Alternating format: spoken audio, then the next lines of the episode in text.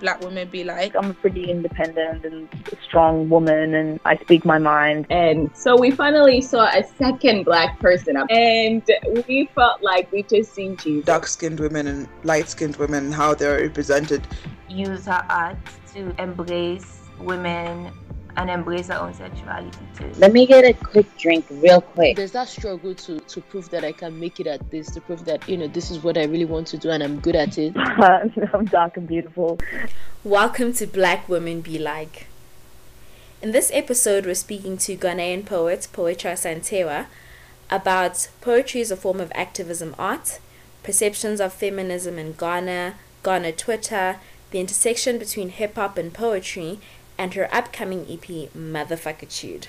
I'm joined by my guest co host, Nigerian writer and editor Adebola Rayo, who is also founder of Arty Living. Hi, Rayo. Hi, Asantewa. Hello. Hi. I'm great. How about you? I'm good, thanks. What what I wanted to ask first was that um, did you start out, you know, with the intention to be a spoken word artist, or did you start out just writing poetry? And because um, I feel like it's sort of spoken word seems to be an easier way to to reach people these days to so how did you how did you start out?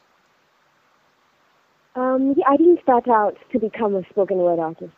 And actually sometimes i'm surprised i am a spoken word artist because i'm i'm i'm very shy. Um so i i never really saw myself on stage performing poetry. I started out writing um poetry and getting into the, the spoken word circle was by mere coincidence or accident, if I may say. So yeah, I, I didn't start out to be a spoken word artist. I started writing poetry and fiction for a couple of years before I chanced upon the spoken word art. Do you find that spoken word reaches a wider audience than um, written poetry does? Yes, I would say spoken word reaches a wider audience than than reading poetry does. In Ghana, there's a there's a saying that if you want to hide something from Ghanaians, put it in a book. There's this common notion that Ghanaians don't like reading. Yeah. I don't know if it's it's it's a, it's a Ghanaian saying or it's an African saying, but Ghanaians don't like reading. So you would find now we organize poetry readings and we organize um um short story readings, but then the the number of people who show up at the readings are in comparison to if we said there was a poetry show or a spoken word show, you see that and for the spoken word show, there, there'll be people from everywhere, people who, who like poetry or people who just want to see a performance. So um, performance poetry reaches a wider audience than reading poetry does. Yeah. Over here. And I, I think mainly it's because performance, spoken word brings along not just the the po- the poem or the poetry, but then it attaches the performance attitude or the performance emotion. So it becomes something that you can you can enjoy, you can experience. So it's not just um, your own personal reading, but then somebody else's influence or somebody else's emotions into it. So I, I think that's sure. one of the reasons why poetry, performance poetry, reaches a wider audience than poetry reading. Speaking of performance poetry, is it still a form of activism, art, or literature? I mean, do you see it speaking strongly on issues of, um, I don't know, African feminism, as it did with other struggles? I know here in South Africa during um, the time of apartheid, poetry was quite a strong form of activism and poets you know they wrote our struggles they also spoke out our struggles quite a bit. So i'm just wondering if in this day and age do you find that poetry is still um, an activism art? And as you are for as you as you as a poet do you use your poetry for your to active you know as an activism against or for things that you believe in? Yes and yes. Actually i think if if we were to list the the art um, the genres of art that are, are really concerned about activism poetry will be the first on the list and performance poetry really does that it really does that, especially for this side of of um, of Africa or for this side of my country, where I'm coming from. Most of the po- poets, um, 50% of the content is is about activism. Um, sometimes when you go on onto Ghana Twitter, as we like to say, and, and poets are being trolled or are being scorned or whatever the word is, yeah. they say, okay, poets poets are the only people who feel like they have to fight for somebody. Like that's what they are recognized for. It's poets are always about I have to there's something that they they're fighting for, be it feminism, be it um, politics, be it about the nation, be it about girls, which, whichever direction it is. So po- performance poetry really does it's a, it's an activist um, genre for me, and personally, yes, um, about ninety percent of my content is about activism. Um, earlier this year, I had a I started a project called Hey Woman, which was um, to raise awareness about to to understudy feminism in Ghana. So I tried to see from the point of view of women in Ghana, women in Ghana who believe in feminism, women in Ghana who don't believe in feminism, how men view feminism, and how the society as a whole views feminism. So um, it was a successful project, um, and and I, I I hope that in in continuity I can I can explore it on a larger scale, not just Yeah. Ghana but other African countries as well. How feminism is viewed in our local communities and in the country as a whole. Interesting that you mentioned that project. I think I, I saw um photos online and you know some text online about it. Did you incorporate visual arts in that visual art elements in that, that project? Was that the one? Yes, I did. I did. I did. Um, but well, I didn't incorporate um, visual art, but it was more textual, textual visual art because um, it was just Okay. um, segments of the po- of the of the poem. The, the, how I started it was I invited four women who I think have um, qualities in each of their their areas. So there was a there was somebody there was a student, there was a someone in, in film, there was someone in and so women from different places, someone in in the literature world, etc. And then and there was a poem on feminism. Um, so each each woman had parts that they were supposed to perform or recite. So we did a video and um, we put it online. Now the parts of this Okay. video were were written in big text and then put together in Oh, a collage okay. of some of some sort. Um, it was it was quite wide. Um, I can't be exact about the measurements. It, it could fill a relatively medium-sized room. So there was an exhibition where people would come in and then have a look at the text. And then the people gave their comments on the overall text, on some of the text, how they felt about the text, etc. So there was an interactive session um, as well Mhm. where I had some notes on what I thought about feminism and what other people thought about feminism. So it was an interesting session. Was and personally, as a country, I think we have a long way to go because people still don't understand feminism, the goal of feminism, or what feminism is supposed to be. People still view feminism as women trying to be equal with um, men, but the whole point of feminism is that we are of equal value, but we are not necessarily equal. Men and women can never be equal. I, I cannot have a penis and man cannot have a vagina. So um yeah, it's it's a it's an interesting subject that can be explored over and over again. I find it really interesting, you know, that project that you did, and I'm wondering what people's perception of feminism is in Ghana, because there's this perception, or that there is a, a contention being an African and a feminist for, for women, and we find that maybe we're not able to be feminists in our homes, and yet feminism, I believe, is African, and I believe that we have had African feminists that have come before us, so we're not bringing something foreign into our African homes. But I'm just interested to know in Ghana, you know, what the perception of feminism is. Because I, I, I know that even here in South Africa, there are some times where you, you know, in a black household and in an African household, you can feel like you can't bring feminist ideas into it. But the truth is, our cultures evolve. There, there are different views from everywhere, but the, the surprising thing is um, quite a number of, of people, men, actually, quite a, a, a, a percentage of men think that um, the whole, the complete concept of feminism is, is, a, is a borrowed concept.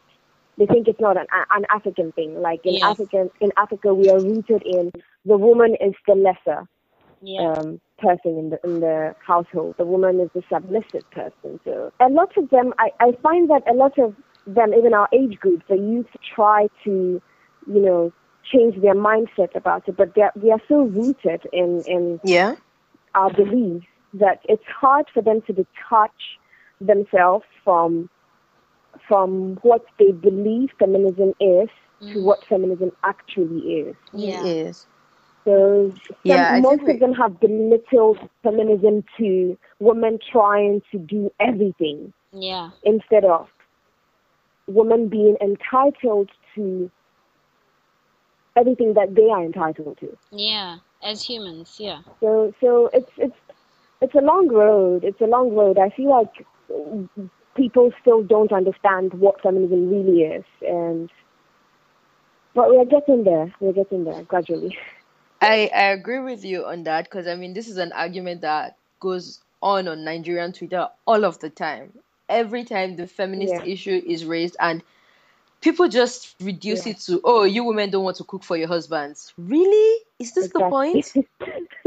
that that that's the same thing here. They just reduce it to something so insignificant when So- they should be looking at the bigger picture. I think what people fail to understand is that it's a human rights issue, and that's why I'm I'm concerned when I see feminism being sort of a, you know uh, approached as something separate from human rights. For me, it's a human rights issue, and if we get Exactly. right, then we know that it's not about who's cooking, and you know what I mean. It's a human rights issue. It's, it's realizing that we have the same human rights, whether we are men or whether we're women.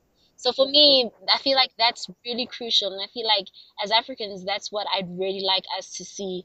Um, that message coming through is that actually what we're talking about here is a human rights issue. Yeah, that's true. So Asantewa, your your new project, uh, Motherfuck Dude, am I pronouncing that right? yes, Can you you are. can you tell us a Human rights little about? swear. But that's the title Um, of the yeah, EP. Yeah, we, we can go with the naked ones if you want. Um, but yeah, um, I didn't actually coin that word. um, motherfuckitude is a word that was coined by an English writer called Cheryl Strayed. Um, it, it basically means, in two words, it means fuck it. But like, I don't, we are not going to go with that. Um, it means that um, overriding overriding my insecurities, my ineptitude, my emotional imbalance, struggling, struggles with writing, with life, with everything, basically, and coming out of a, a hard place and being able to churn um, beautiful work from a childhood experience. Um, so Okay. it it it's the themes that the the project touches on are feminism, politics in Africa, politics in Ghana, um, Okay. relationships. Yeah, these these three main themes are explored in the in the project. There are six tracks. Um, it's a very small project, not not um, an extensive play. Um, so yeah, it's, um, six tracks. Um, the themes that are explored are feminism, politics, and relationships. Um, and how long how long were you So working on this? Um, I've been planning it from the beginning of this year, but I spent a month working on it. Yeah, um, or let's just say two months working on it. So Really, just out of personal curiosity, as a young um artist in Africa, also, do you do you find art? I mean, I don't know if you work as an artist full time, if you work as a poet full time, but how, how do you how do you balance your love for it and you know um your work as a viable yes exactly as a viable source of income I I don't know where to start from answering this question, but let me see. So I, I'm a trained um, networks and systems administrator. I did computer science in school, and um, I worked in that field for three years. I started um, working earlier than most people, and so after three years, I was I was bored because I was just tired of the whole wake up. Like I felt like you know it's just monopoly over my life.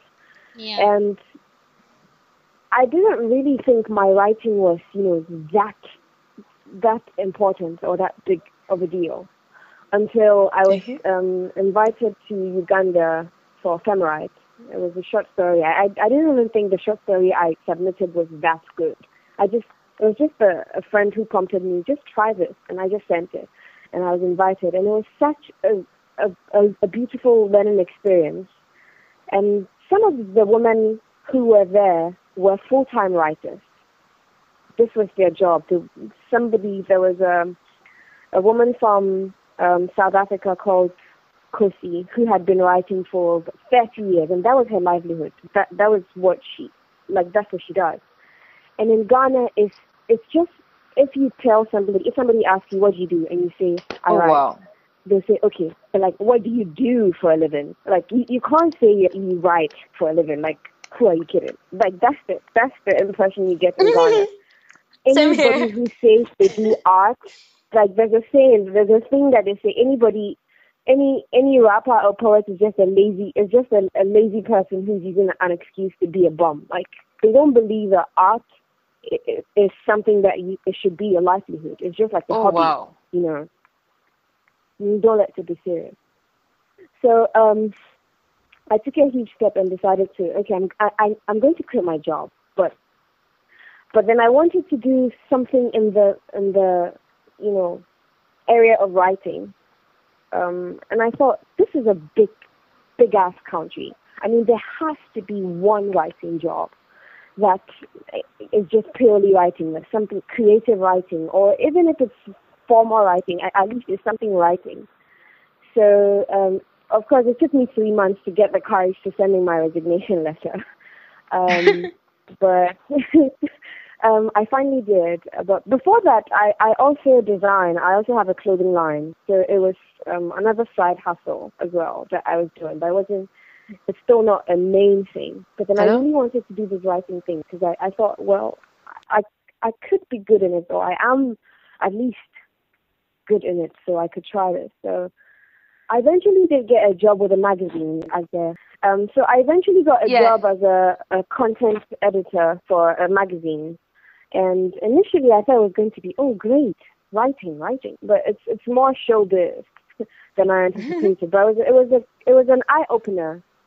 Um and it just made me feel like sometimes in, in Africa or in Ghana, if you want some things done, you have to do it yourself.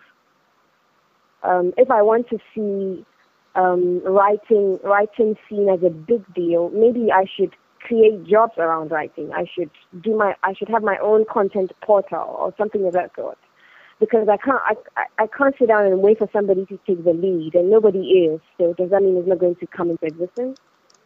Um, so yeah, this is the second time I'm quitting my job again because um, I feel like I think I can start something on my own.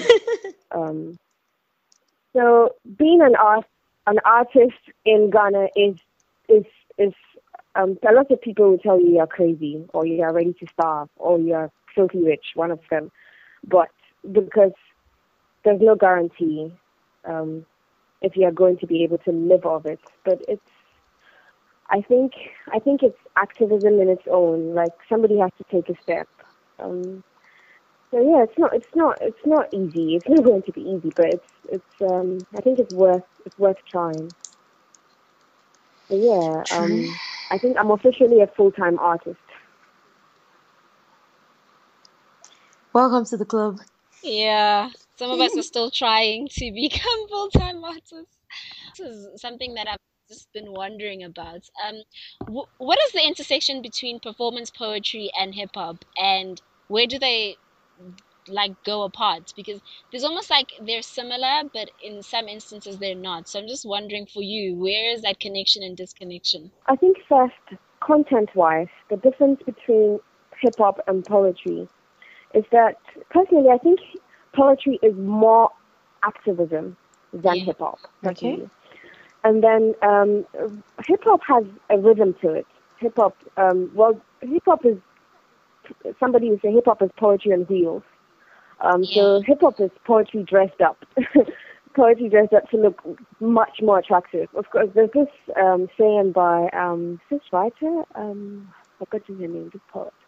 Um, she said, um, sometimes we we tie poetry up and beat it with bad hip hop. So sometimes um, spoken word art in, in, in well in Ghana, people are trying to to, to be for show. They, they they want attention, but they don't they don't put work in the content. So it's just let me come and scream, let me use Mm. absurd words just to get your attention, but the content is empty. Um, so sometimes that's the problem with um, hip hop. But but generally, I think hip hop is poetry on wheels. Hip hop is just um, poetry dressed up. Very, very interesting analogy. But I'm so glad we did this. Thank you so much, Asante. Have a Thank lovely you so night. much for having me. Thank you.